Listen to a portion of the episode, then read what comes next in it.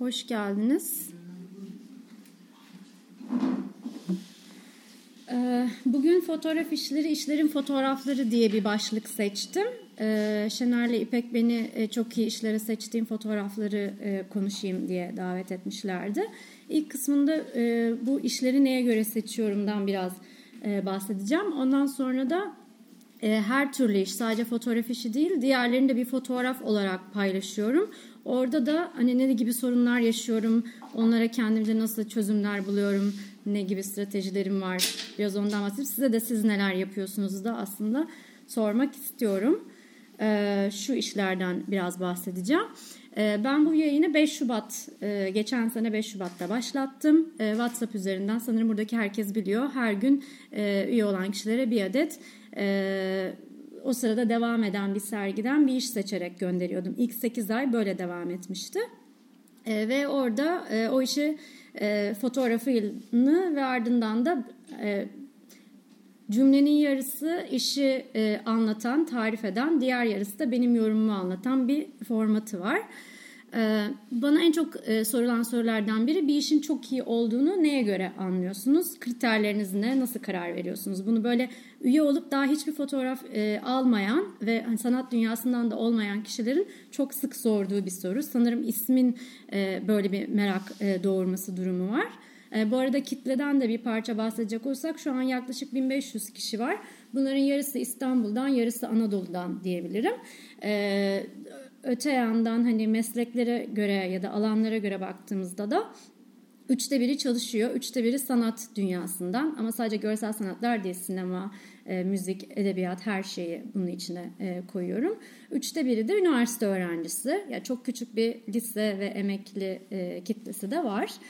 Ee, ve bu e, ya ben aslında burada çok kişisel bir seçki yapıyorum. Bayağı kişisel hikayeme dayanan bir seçki. Ee, bana göre çok iyi işler aslında tamamen. Ee, ondan kısaca bahsedecek olursam da ben felsefe okudum ve e, analitik felsefenin e, öne çıktığı bir bölümdeydi. Orada da böyle bayağı matematiğe yakın bir şekilde biz felsefeyi öğrendik ve o şekilde düşünmemiz öğütleniyordu. Bir fikir, onu devam ettiren bir fikir, onu devam ettiren bir fikir ve bir sonuç. Ve eğer sen e, işte birçok bir paper yazıyorduk ve üç cümleyle açıklıyorsun bir şeyi ama iki cümleyle açıklayabiliyorsan lütfen onu iki cümleye indir diye bize sürekli bu söylenirdi. Daha sonra ben gazetecilik dönemimde de ya da şimdi çok iyi işlerde de aslında hep bunun etkisini e, şey yapıyorum. Hani bu tarih bölümü ya da işte edebiyat veya sosyoloji gibi bölümlerde lafı uzatabilirsiniz, bir anekdot sokabilirsiniz, böyle güzelleştirebilirsiniz olayları ama bana sürekli bizim öyle yapmamamız gerektiği öğütleniyordu. O yüzden benim yazılarımda da aslında o anlamda bir süsleme göremezsiniz. Böyle çotank diye biter başlar ve anlatır. Belki bir quotation kullanır ve sonra da biter yani. Ee, bu e, mesele ha, gün, bir de güncel sanatla ilişkimden kısaca bahsedeyim. Şimdi benim geldiğim alan e, ya yani üniversite benim seküler olanla benden başka olanla ilk karşılaştığım alandı ve kendimi çok değiştirdiğim bir yerdi. Üniversiteden sonra e, iş hayatına başlayıp gazeteciliğe başlayınca hasbelkader kültür e, sayfasında daha fazla yazılarım çıkmaya başlayınca orada neye yönelmeliyim e, mi ararken güncel sanat dünyasını işte çağdaş sanat, görsel sanatlar artık nasıl isimlendireceksek orayı keşfettim ve orada da aslında felsefenin den öğrendiklerime çok yakın bir ya en azından benim o düşünce tarzımı uygulayabileceğim bir yer vardı. Çünkü yani şu ya bir kere şunu, önce şunu söyleyeyim incelenen konular çok ilginçti ve e, yaklaşım biçimleri çok farklı. Hani hem çok yeni hem çok dinamik hem de akademinin çok önünde. Ee, ve bu dün de konuşmalardan birinde bahsedilen bu iyileşme yani daha iyi bir insan olma ee, ya, ya, ama bunu da hani e, işte daha ahlaklı falan anlamında değil ama mesela bu meseleyi de düşünmüş bu, buraya bu bakış açısıyla da bakmış bir insan olma gibi düşünüyorum ben bunu. Hani güncel sanat alanındaki işlere baktıkça bu tür bir iyiliğin daha fazla bana geldiğini hissetmiştim ve bir sürü şey öğrendiğimi düşündüm. Ee, şimdi bir işe baktığın zaman bir fikir var. Ondan sonra sanatçı bu fikri bir araştırma yapmış. Etrafında bir takım duyguları var, düşünceleri var, ona bakma şeysi var. Bunları birbirine bağlamış ve sonra da sana görsel bir şey olarak veriyor. Şimdi aslında edebiyat, sinema, tiyatro gibi alanları ya bir anlamda daha çok seviyorum. Çünkü orada hikayeye kaptırıp gitme durumun var. Ama görsel sanat deyince tetikte olman gerekiyor. Çünkü ortada bir görsel bir şey var. Ben onun şifresini çözmek zorundayım. Arkasındaki o düşünceleri anlamak zorundayım. Ve o yüzden böyle bir rahat rahat böyle bir filme kaptırır gibi kaptıramıyorum kendimi. Tetikte olacağım. Ve e, sanatçının yazdığı metni ya da katalog metni veya sonra benim sanatçıyla yapacağım röportajda acaba benim şifre çözümümün sağlaması gibi görüyorum.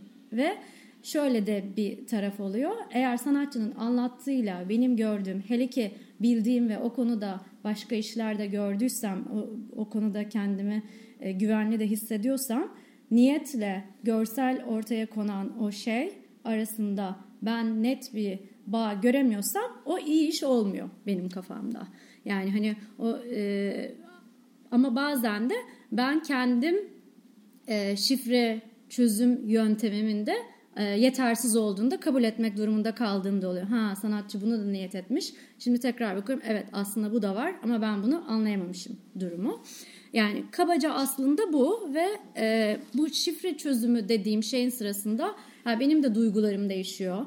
E, böyle çok e, beni çok ilgilendiren bir konuysa e, hakikaten böyle e, o duyguyu güçlü bir şekilde yaşayabiliyorum. İşte bilmediğin şeyi öğrenme, bir şeye başka bir yerden bakma e, veya e, işte iki, hiç düşünmediğim iki fikri birbirine bağlama ya da bana daha da ilginç gelen bir duyguyla olmadık bir fikri bağdaştırma durumu falan. Hani bu tür şeyleri ben de yaşıyorum ve e, o, o deneyim işte beni o iyileşme dediğim şeye götürüyor. Ben o deneyimi yaşayınca daha iyi bir Rümeysa oluyorum ve dönüp de yani eski Rümeysalara böyle ya da işte ne bileyim potansiyel Rümeysa ya yani önceki bene ya da işte benim yerimde olan tiplere bakın ben böyle bir şey yaşadım. Bunu da böyle yaşadım. Siz de buyurun yaşayını deme yolu gibi. Çok iyi işler. Benim kendimce kafamda böyle bir çerçevesi var. Ee, notlarıma bakıyorum. Başka bir şey var mı? Evet her şeyi anlatmışım. Şimdi e, mesela bu e, çok işlere başladığımın ikinci gününde kullandığım bir fotoğraftı. Nelly Polamaki'nin e, Zilberman Galeri'de görmüştüm. E, ha, bu arada bu şifre çözüm hikayesinin şöyle bir şeysi de var. Tabii ki de bunu gazeteciyken yapamıyordum ama şimdi rahat rahat yapabiliyorum. Hiçbir şekilde okumuyorum. Yani mümkünse başlığını falan bile öğrenmeyeyim. Böyle sosyal medyada falan o sergiyle ilgili şeylere bakmayayım istiyorum ki ben oraya gidince o şifre çözme oyununu oynayacağım ya. E, o yüzden metini falan sonra okumam gerekiyor diye düşünüyorum. E, gazeteciyken zor oluyordu çünkü röportaj da yapmaya gidiyorsun ve bir sürü şeyi biliyor olman lazım. Önden soru soracaksın falan. Şimdi burada da hiç okumamıştım. İşte ilk önce iki tane fotoğraf var. Bu bir kardeşler serisi. Ama önceki iki fotoğraftan aslında ben onların kardeşler olduğunu anlamadım bile. Sonra bunu sanatçı da anlatıyor. Bazı kardeşlerin birbirine dokunma pratiğinin daha fazla oluşundan diğerlerinin olması. Diğerleri sanki böyle mizansen fotoğrafı gibiydi. Ama bunu görünce ben çok sarsıldığımı hatırlıyorum. Bir kere direkt bunların kardeş olduğunu anlıyorsunuz ve işte büyük olduğunu düşündüğüm kardeşin küçüğe duyduğu hani sevgiyi, şefkati görüyorsun ama aynı zamanda da hani onun neredeyse boynunu kırma, öldürme e, diyebileceğimiz o isteği de görüyorsun ve bir yandan erkekler arası rekabet durumu var. Bir yandan kardeşler arası rekabet. Ya bana bunların hepsini bir anda düşündürtüyor, hissettiriyor. Sonra metni okuyorum. Metinde daha da derinleşmiş. Yani hani hakikaten Polamaki neler hatta o kadar hoşuma gitmişti ki sonra sanatçıyla yazışmıştım falan. Ben bu seriden bu işi seçtim. O da doğru bir seçim yapmışsın falan filan böyle e, konuşmalarımız olmuştu. E, bir başka şey Alp Simen'in e, minaresi. Bu Galata Rum e, İlkokulu'ndaki e, İhsan Oturmak'la beraber bir sergisi vardı. Şimdi genelde şöyle bir şey oluyor. Gezmeye başlıyorum. Bir noktada artık çantamdan cep telefonumu çıkartıp fotoğraf çekmem gerekiyor. Yani o iş hoşuma gitmiş. Artık sepete giriyor yani. Fotoğrafını çekiyorum ama bir iş geliyor ve onu görünce artık diğerlerinin daha sonrakilerin fotoğrafını çekmeyeceğimi az çok biliyorum çünkü this is the iş oluyor yani. İşte mesela bu e, İhsan'ın mesela birçok resminin fotoğrafını çekmiştim ama bunu görünce ha dedim yok. Te, e, bunun şöyle bir şeysi var. Benim kişisel hikayemle de ilgili. Bence Türkiye'nin içinden geçen durumla falan da çok ilgili. Yani ilk böyle saniyenin bilmem kaçta biri bu ne acaba diye bakıyorsunuz. Sonra minare olduğunu düşünüyorsunuz. Yani o inandığınız bu illa bir din olmak zorunda da değil. Herhangi bir ideolojik ya da başka türlü bir düşünce de olabilir. Yani onun böyle sizin benliğinizi sarmalayışı ama bir yandan o inanç meselesinin teknolojiyle olan e, ayrıksılığı, megafonun dışarıda olması ve aslında ağzınla inandığın şeyle topluma konuşurkenki halinle inançlı olma halinin kontrastı ve de e, sarmaşığın orada tam kaplayamadığı yerlerde de inancına yönelik şüphe aslında hani o hep böyle e, bir yandan da içini yiyen şüphe vesaire gibi şeylere götürüyor. Hatta burada bir parça yerleştirme durumu da bence var. Çünkü e, çerçeveyi de özel yani bütün diğer fotoğraflardan o sergideki farklı bir çerçeve konmuş. İşte böyle oymalı oymalı ama da plastik ucuz bir çerçeve yani materyal. Hani günün sonunda. O mesela bütün bunları sevmiştim. Bana bütün bunları çotank diye böyle saniye içinde düşündürtüyor yani. Yani hani kan, e, bilinçli bir şekilde düşündürtmüyor bence. Sonra ben bunun hakkında ne yazacağım dediğinde bunları çıkartıyorsun ama o ilk anda bunlar sana geliyor ve ben o yüzden e, bunun çok iyi olduğunu düşünüyorum. Ya da yine belli e, aynı konu e, bu sunuma da hep aslında bu konulardan işler seçmişim. E, Perşembe günleri TBT günü yapıyordum. Eskiden önemli olan bir iş işte Türk e, güncel sanatı tarihinden. İşte İsmail Saray'ın yine böyle çıplak bir saf bir şekilde bir şeye inanma. Yani bunu mesela sanata inanma falan üzerinden bile düşünebiliriz. Bunun bir ritüel haline gelişi. Ama ondan sonra onun etrafındaki bütün o diğer şeyler ve o meselelerin öne geçişi falan gibi e, düşünceler şey yapıyordu. Mesela burada bunu sağlama yapma imkanım yok. E, sanatçı ha, aslında yaşıyor sanatçı ama artık e, bizim çok rahat ulaşabileceğimiz bir yerde değil. E, belki kitabında bazı şeyler yazıyordur. E, ya da bu e, Fayçal Bakrice'nin Mekke işi. Bunu da Art Sümer Galeri'de bu işi görünce yani beni çok e, şaşırtmıştı. Çünkü ya ilk okuduğum hikayeler hep böyle işte İslam tarihi ve Kabe ile ilgili hani bu çocukken okuduğum hikayeler bunlar olduğu için de bir kere oraya gidiyorsun. O ilk çocukkenki saf inancın falan gibi noktalara da benim için gidiyor ve hani aslında bundan önce şunu düşünüyorsun. Ya bu Kabe hani Osmanlı zamanındaki Kabe mi acaba? Çünkü revaklar Osmanlı zamanında yapılmış. Bunu biliyorum. Hani o zaman fotoğraf var mıydı? Hayır yoktu. Bu ne falan oluyorsun. Sonra işte öğreniyorsun ki bu film setinden bir kareymiş aslında. İşte sanatçı birazcık o gerçek vesaire e, gerçeklik meselesini de sorgulatmak istiyor. Ama ondan önemlisi hani Kabe böyle olsaydı, etrafında işte Hiltonlar bilmem neler olmasaydı gibi meseleleri de sana düşündürtüyor. Senin kendi her türlü başka türlü inancını da yine sorgulatan bir tarafı var.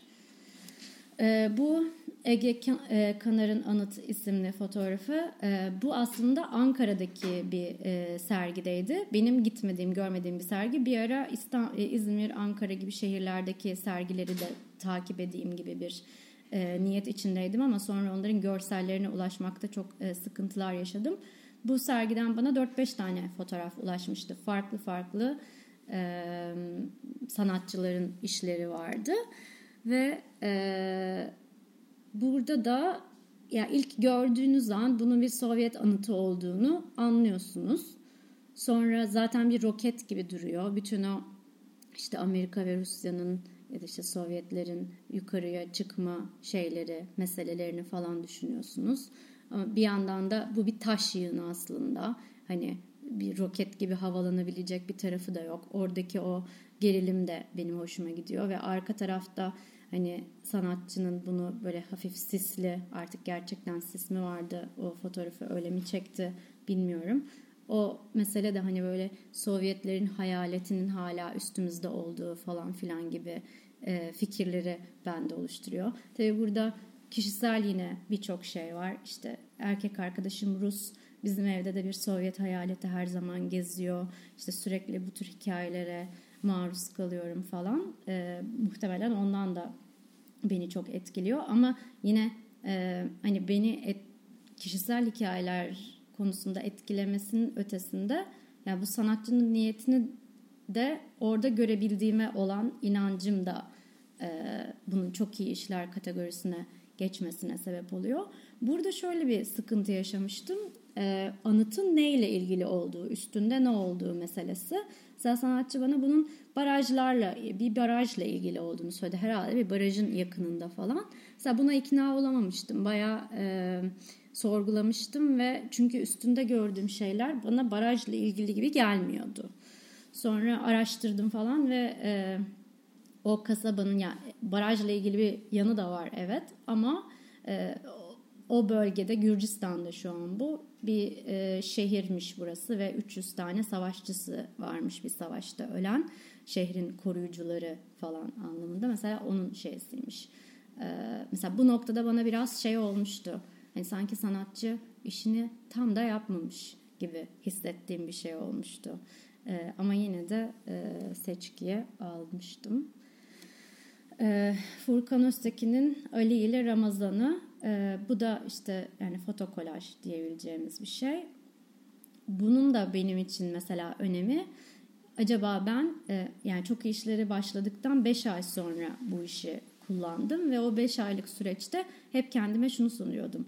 E, bir sürü işte iş görüyorum eşcinsellik temasıyla ilgili ama hiçbirini beğenmiyorum. Ben otosansür mü yapıyorum? Ben çok iyi işlerde böyle e, meseleleri işlememek gibi bir şeyim mi var, gizli bir düşmanlığım mı var falan diye böyle sürekli kendimi sorgulayan bir tarafım da vardı. Bunu görünce bir gün ha dedim tamam yani. Yani ben anlatınca çok e, klişe oluyor ama işte hani sanatçı onu klişe olmadan görselleştirmiş diye düşünüyorum. İşte o e, heteroseksüel dünyanın eşcinsel dünyaya bakışı gibi geliyor bana. İşte kese kağıdı, kullanat, o buruşukluk ya da o yoksulluk, şeylik arka taraftaki. Hani ben de bu duyguları uyandırıyordu, bu düşünceleri uyandırıyordu bu fotoğraf. Onu da o yüzden seçmiştim. Ee, Yıldız Mora'nın e, bu fotoğrafı yine bir TBT gününde. E, bunu mesela anlatırken bu mesela e, içindeki bilgi konusunda gümlediğim bir e, fotoğraftı. Çünkü ben işte Yıldız Moran haber fotoğrafçılığının e, revaçta olduğu bir zamanda kendi e, stilinde fotoğraflar çekiyor. İşte bu da Anadolu'da çektiklerinden biri.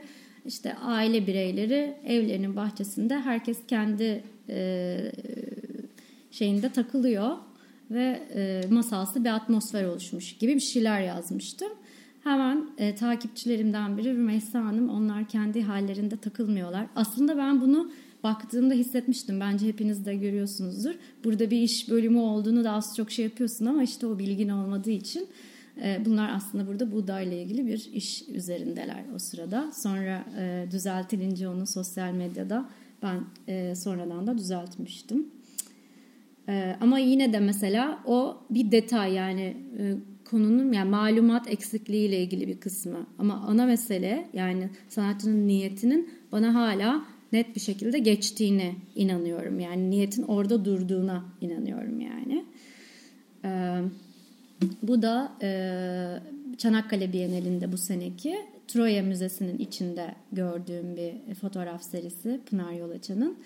Ee, yani burada da işte baktığın zaman direkt düş, şey yapmıyorsun ama sonra düşündükçe işte hani e, arkeolojik bir göndermesi var. İşte rölyeflerdeki kadınları hatırlatıyor. İşte meğer Troya dünyada güzellik yarışmalarının ilk yapıldığı yermiş falan gibi.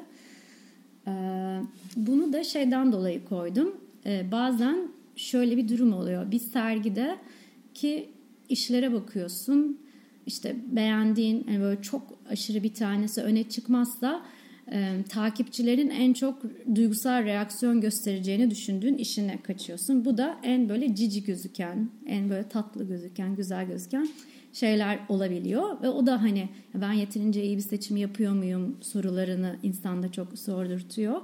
Bu mesela yani işte öyle yakışıklı diyemeyeceğimiz bir adam. Arkada da böyle işte bir asansör, alüminyum falan. Yani hani ne dekor güzel, ne adam güzel. Ama fotoğraf bence hala çok iyi. Yani ne olduğunu da yine çok anlamıyorum, etmiyorum bunun. Ama adamın böyle bir underground bir tarafı var ve o asansör ve o arkadaki artık bina mıdır nedirse bizde bir şey anlatıyor. Orada bir hikayenin e, şeysi var. E, daveti var ve bunun arkasında bir şey var. Ve o aslında çok da tatlı da bir şey değilli görüyorsun. Sonra e, okuduğumda e, işte bu kapı yok pencere çok serisindenmiş. E, bu e, urban regeneration Türkçesini hatırlayamadım şimdi. İşte bu binaları yıkıyoruz ve sonra yeni yeni binaları yapıyoruz. O yıkma işlemi gerçekleşmeden önce e, binanın içinde beton harici bir sürü satılabilir şey var. Kablolarıydı, şu suydu, bu suydu. Bunları da söken ekipler var. E, ve bunların birçoğu da e, göçmen. Cabir de bu göçmenlerden biriymiş. Ee, evet ilk kısım buydu. Ha şunu da e, koymuşum. Bu da e, aslında benim çok fazla ilgili olmadığım, belki çok da fazla yani şey yapmadığım, e, yakın hissetmediğim bu e, mühendislik ve mimarlıkla sanatın kesiştiği noktalar. Ama bunu çok beğenmiştim ve çok iyi işlere de aldım. Çünkü e, bu çok büyük ve detaylı bir iş aslında. E, Japon bir sanatçı ve e, yani çiçeklere, botaniğe böyle bir mühendislikten ve mimarlıktan çıkan yöntemlerle yaklaşıyor ve öyle analiz ediyor. Buna da baktığınızda görüyorsunuz. Ya yani o analizin sonucu sizi ilgilendirir, ilgilendirmez ayrı. Ama niyetin orada çotank diye durması benim yine onu iyi görmeme sebep olan bir şey. Ee, evet bu e, yarıda söyleyeceklerim bu kadar. İkinci kısma geçersem. Ha, bu da şu mesele. Şimdi ben e, fotoğrafı bir herhangi bir iş illa fotoğraf da olmak zorunda değil. Onun fotoğrafını gönderiyorum insanlara ve o birinin ekranına düşüyor. Ve orada ne oluyor? Şimdi benim için amaç ekrana düşsün.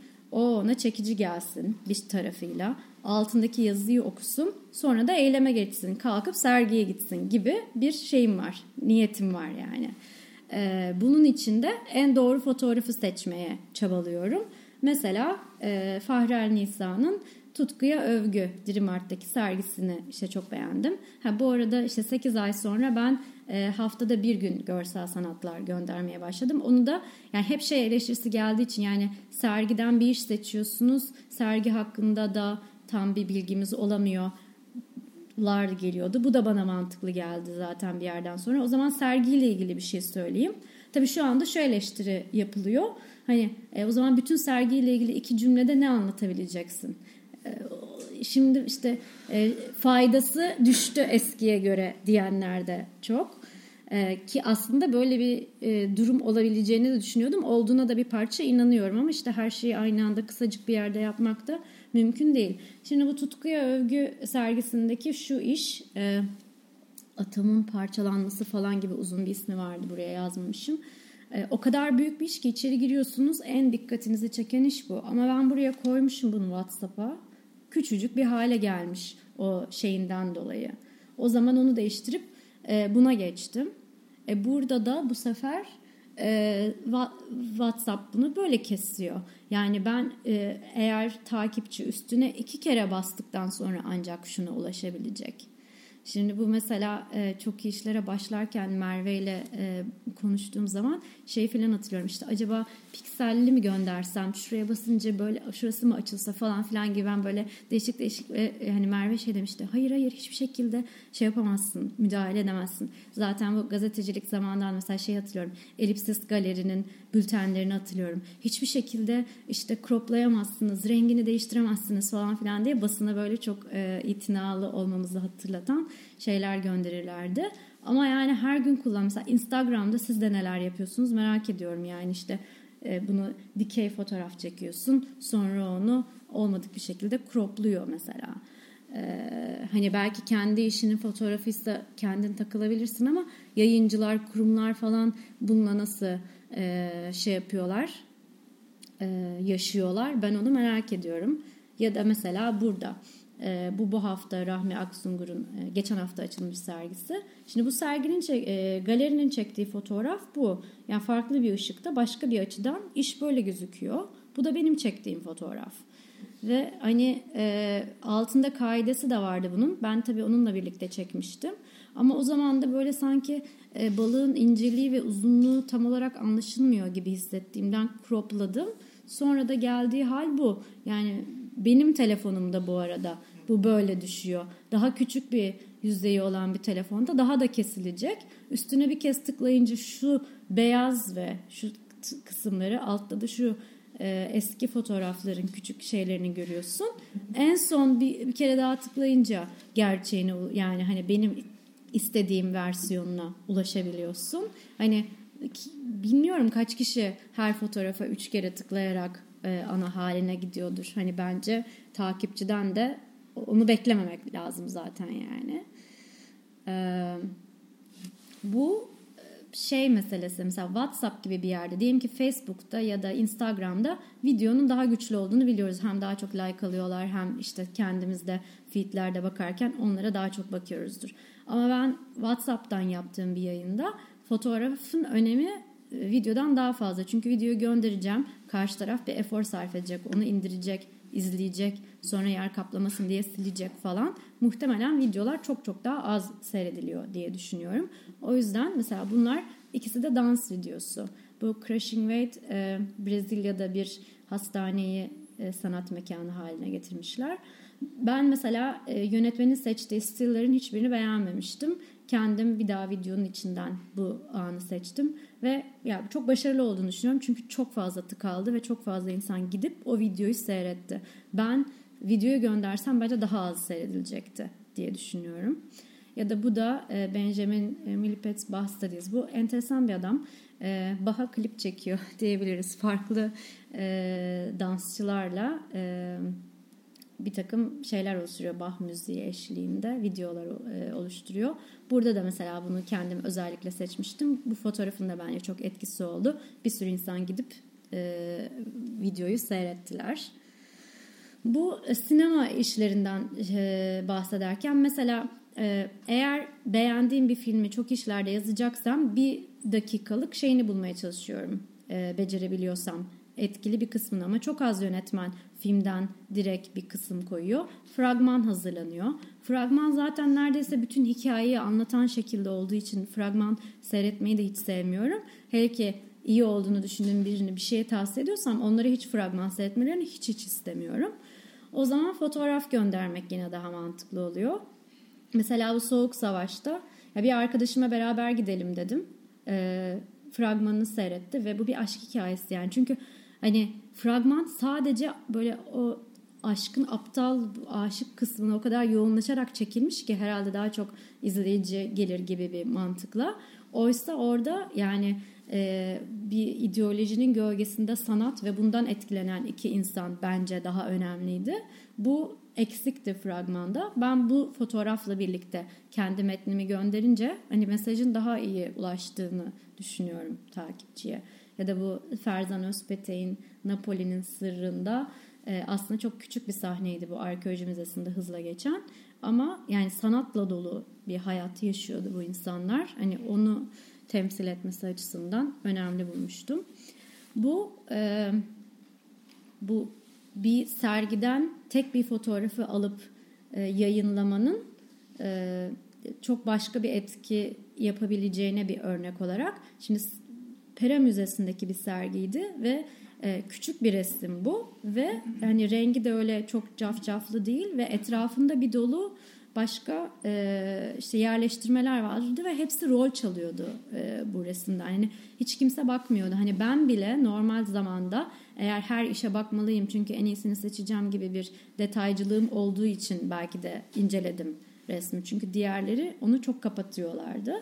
Ama ben bunu koyunca hani takipçim sanki Pera Müzesi'ndeki o sergideki en önemli işin bu olduğunu düşünüyor aslında. Hani bu da ne kadar doğru bir şey yapıyorum çok da emin değilim aslında. Hep sorguladığım bir şey ama e, yine buna bir örnek olarak koydum. E, bu da Pınar Öğrenci'nin Kırmızı Gökyüzünün altında saklambaç oynardık. Irak'ta e, bombalamalardan e, gökyüzü çok e, kırmızı ve e, bir Amerikan askerinin kendi kendine konuşmasını YouTube'daki bir video. Video kısa. Pınar paylaşmamı istemiyor videonun aslını. Katalogda da böyle stiller var. Aslında fotoğraf işi değil. Ama yani stillerin estetiğiyle video birbirinden çok ayrı. ve ben bunu koyuyorum çünkü bu daha güzel. Yani güzel gözüktüğü için ben bunu koydum. Ama mesela ben olsam takipçi olarak bu fot- bunları bu fotoğrafı gördükten sonra gördüğüm işin alakası yok bence. O yüzden de bu ahlaki olarak aslında yanlış. Ama ben yine de koydum yani. bir başka şey yine aynı konudan e, Matt Kolishow'un Eşikler işi e, Yapı Kredi'de gösterilmişti. İşte e, VR gözlüğü takıyorsunuz. Başka bir gerçek tarihteki bir sergiye gidiyorsunuz. Burada o tarihteki serginin görüntüsünü koyabilirim. Ama hem serginin e, sürprizi kaçmasın hem de burada daha şey bir durum var. Daha çekici hani VR gözlüğe trend bir şey. Nitekim gerçekten de çok fazla insan bu mesajı aldıktan sonra bana sergiyle ilgili çok fazla sorular sorup gittiler. Bu sarı çerçeve meselesinden belki biraz bahsedebilirim. Bir noktada şöyle bir şey olmuştu. Bir insan bunu gönderdiğim işte bir fotoğraf gönderiyorum ardından metin gönderiyorum. Bunların paylaşılması bir arkadaşına göndermek istiyor. O da üye olsun istiyor vesaire. İki kere iş yapması gerekiyor. Onun yerine hani bunu tek sefere indireceğimiz bir şey bulamazsınız, bulamaz mısınız diyordu bana insanlar. E, o zaman da tabii tasarımcı e, arkadaşla e, çalıştık ve bunu bir fotoğraf olarak gönderiyordum. Metni fotoğrafın içine yazıyordum. Ama o zaman da işte böyle sapsarı bir şeyle işi çerçeveliyorsun. Hadi burada neyse de mesela ileride göstereceğim. Mesela Lara ile Merve'nin işinde bir abuk duruyor sanki gibi bir e, şeyim vardı yani hani işin bütün gücünün önüne geçen sarılıklar oluyor etrafta. Sonra şunu düşünüyorum ya kendine de o kadar haksızlık etme sen de bir yayınsın. Bir sürü yayın bunu yapıyor yani. Herkesin kendimizden pajı var işte kullandığı e, şeysi var e, vesaire. Ama e, bir süre sonra bunu aslında teknik nedenlerle bıraktım. Çünkü bunu hazırlamak da çok e, zaman alıyordu. E, ama bunu isteyen insanlar gerçekten istedikleri gibi kullanabiliyorlardı. Instagram storyleri oralara buraları da rahatça koyabiliyorlardı. Sonradan çok şikayet ettiler şimdiki haline dönünce. Ee, bunun bana verdiği başka bir imkan üç tane diyelim ki bu fotoğraf yani bu iş fotoğraflanması çok zor bir iş ve bu fotoğrafların hiçbiri de aslında hala işin gerçek haline yakın değil. Odanın açısından dolayı bu böyle oluyor. Ee, üç tane koyarak bir ta- biraz daha hissettirebiliyorsun mesela işi. Ama yine de tam yetmediğini düşünüyordum. Bir saniye. Mesela Ali'nin işi, Ali Taptik, Apafani topografyası geçen senenin bence en iyi sergilerinden biriydi. Yani fotoğraf orada çok büyük bir etki yaşıyorum ama fotoğrafların hiçbiri iyi değil. Yani o etkinin yanından bile geçmiyor. Ve Ali çekti bu fotoğrafları da. Ama e, yine bence oradaki fotoğraf çekme mesafesiyle mekanla ilgili diye düşünüyorum yani. Mesela bu iş yani şu e, etki gerçekte yaşadığımızın çok çok azı yani. E, ve ben bunu koyarken de biliyorum ve çok daha astı kalıyor. Yani böyle bir durum oluyor ama onu yine de koyuyorum. Çünkü gerçekten insanların sergiye gidip onu orada görmelerini istediğim için. Evet bu buradan da bahsettim. Şu da yine dört tane fotoğraf koyabilirim e, şeyini veriyordu. Mesela bu çerçevelemenin yine kendi içinde o WhatsApp'ın yaptığını ben burada bir daha yaşıyordum. İşte dikey bir şey koyduğun zaman yanında boşluklar kalıyor. Böyle yatayda koyduğunda üstünde bazen hatta daha da ince bir halde olabiliyor falan. Onlar da beni sinir ediyorlardı. Yani mesela merak ediyorum sizler ne yapıyorsunuz? Hani herhalde Instagram'da orada burada yaşıyorsunuzdur bu sorunu. Siz nasıl e, şeyler üret, çözümler ürettiniz? Onu bilmiyorum. Dinlemek isterim. Bu da YouTube kanalı açtım. Onu da takip etmek isteyenlere koydum.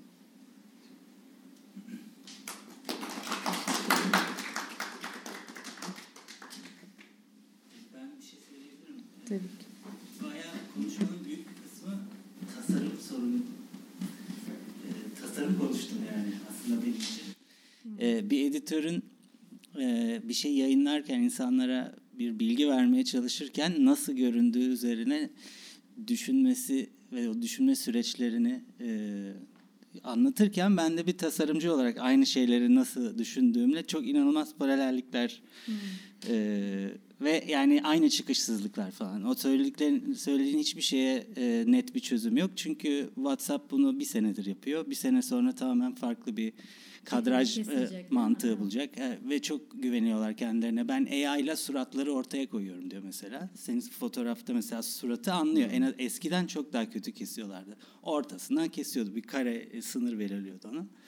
E, yani mesela böyle şeyler hele böyle bir mecrada yayın yaparken e, her gün uyanık olmak, her gün yeni bir şey denemek yani aslında. Ama e, niyet işlerde aradığın niyet senin bu bütün buna bir e, proje niyeti olarak bakarsak e, sende de net bir niyet var. Yani çok iyi işleri insanlara tane tane ve basit bir şekilde anlatmak falan. Onun için hani tasarımı adapte ediyorsun yol üzerinden. Bence çok güzel bir e, bütün düşünce sürecini ve hissettim yani ben de bir sürü problemi ben de yaşadığım için e, iyiydi yani teşekkürler. Ben teşekkür ederim.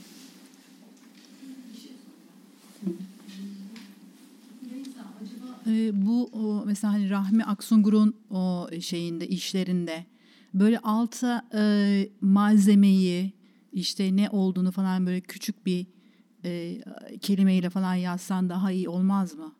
Bu da bana diye. söyleniyor. Özellikle evet. böyle yurt dışında, şehir dışında yani. yaşayıp da hiç göremeyecek işler. Ama şimdi orada birçok şeyi seçmeniz lazım. Ben mesela şimdi artık insanların kafası daha da karışmasın net olsun diye işte bir kısaca dedim. Neden çok iyi dedim.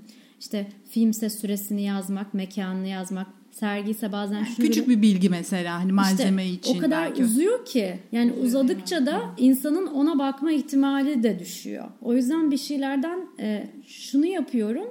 Bazen de sitenin linkini veriyorum. Bunları aslında bir siteye de yüklüyorum. Hani çok isteyen oraya bakar diye eskiden uzun uzun bütün malzeme bilgilerini, boyut bilgilerini yazıyordum. Sonra baktım 3 kişi 5 kişi tıklıyor. Şu an bıraktım onu yani. Çünkü o da benim için her gün yarım saat verdiğim bir iş. Bir de her galeri, her kurum da öyle onları çok şey yapmıyor. Telefon edeceksin, öğreneceksin. Onun cevabı gelmedi. O gün onu giremiyorsun falan.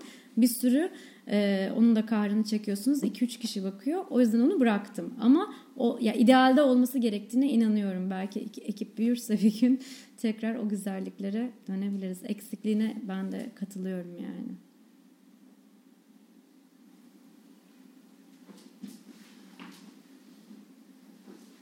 Çok teşekkürler. Çok güzel bir sunumdu. Şeydi e,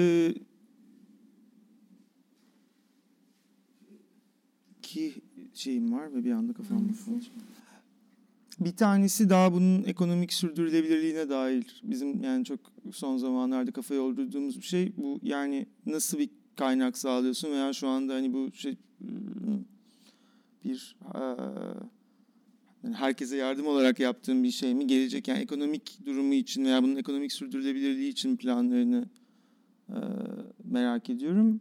Bir sorum daha var ama onu unuttum mikrofon şey elime aldığımda. Ee, buna cevap vereyim o zaman. Yani aslında bir, bir şekilde kendini geçindirmesini istiyorum. Şu şimdiye dek bununla ilgili çok büyük bir adım olmadı. Ama e, bu, yani kurumlarla, galerilerle artık görüşüyorum. Kendimce bir şeyim de var. E, buna getirdiğim bir mantık da var. E, mesela o yüzden de her galeriyle, her kurumla da görüşmüyorum. Çünkü e, yani hani içerik reklamı alıyorum. Heh, bunu söyleyeyim net bir şekilde.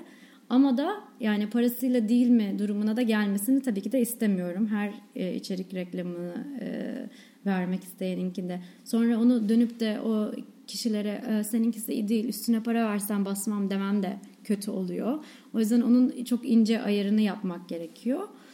E, bir takım görüşmeler devam ediyor. Hatta aldığım içeriklerde yani küçük küçük reklamlarda yok değil. E, umarım da artar zaten hani önümüzdeki ne bileyim 6-8 ay içerisinde o, bu, bu yakada bir hareketlenme olmazsa devam etmeye de bilir yani. Her an bitebilecek bir proje. E, çünkü aslında yorucu her gün onu yapmak. Mesela hayatımda yani e, hiçbir şey böyle hani, sanırım neredeyse 10-11 ay oldu. Her gün yaptığım başka hiçbir şey olmadı böyle yani. Hani spor yapamadım böyle mesela ömrümde diğer sorum da direkt bununla alakalıydı. Yani günlük yayın yapmak, onun sıkışıklığı işte bir takım aksaklıklara karşın ne kadarlık bir e, güvenlik payın var? Yani buffer gibi böyle bir ne, kaç gün ileridesin aslında? Yani aslına bakarsanız genelde o hafta sonu pazartesi salıyı kotarırsam iyi yani hafta sonu. Sonra çarşambadan bir de bu e, işte sine, vizyondaki filmlere bakıyorum. Haftada bir sinema seçiyorum işte. Mesela tiyatroda gümledi. Olmuyor yani. Çok fazla tiyatro oyunu var. Pahalılar. He- Her birini seyretmen bir akşamını alıyor ve de birçoğu kötü. Şimdi yani hani e, güncel sanat alanındaki şey de yok. Ya çünkü girersin sergiye beğenmezsin. 5 dakikada çıkarsın yanındakine girersin yanındakine girersin. Hani hızla ben bir günde 14 sergiyi gezebiliyorum. Ama bir güne bir tiyatro 900 tane tiyatronun olduğu bir şehirde tabii ki de e, çok kötü yani iyi olmayanların sayısı da çok olduğu için sana iyinin denk gelmesi şeysi de e, düşük oluyor. O yüzden dans videolarını oradan e, o, o günlere onu koyabiliyorum. Ya zorlanıyorum o açıdan ya. Gerçekten e, bazen mesela işte iş hayatım da var bir yandan işte birilerini rapor yetiştirmem lazım bir şeyler yapmam lazım. Mesela sabaha aynı şekilde vermem gereken bir rapor var. E, bazen akşamın beşinde geliyorsa mesaj bundan dolayı yani. Böyle. Ama bir de sen mesela e, çok geçmişten de bazı şeyler koyuyorsun. Ha evet günde Yani e, haftada bir arkeoloji koyuyorum. Dengede tutuyor yani. Evet. Kal- Evet arkeolojinin o şeysi var. O faydası büyük. Ama onları Türkiye'de onu bulmanın ne kadar büyük bir zorluğu var biliyor musunuz? Hiçbir müzenin hiçbir eserinin görselini bulamıyorsunuz. Ben geziyorum da İşte artık ben yani. onlardan çok yararlanıyorum aslında kendi araştırmalarımda. O yüzden çok dikkatimi çekti. Çok iyi. Hı, teşekkür ederim. Ben Şimdi minyatüre de başladım. Haftada bir bir de minyatür koyma planım var. Bakalım. Böyle. Teşekkür ederim hepinize.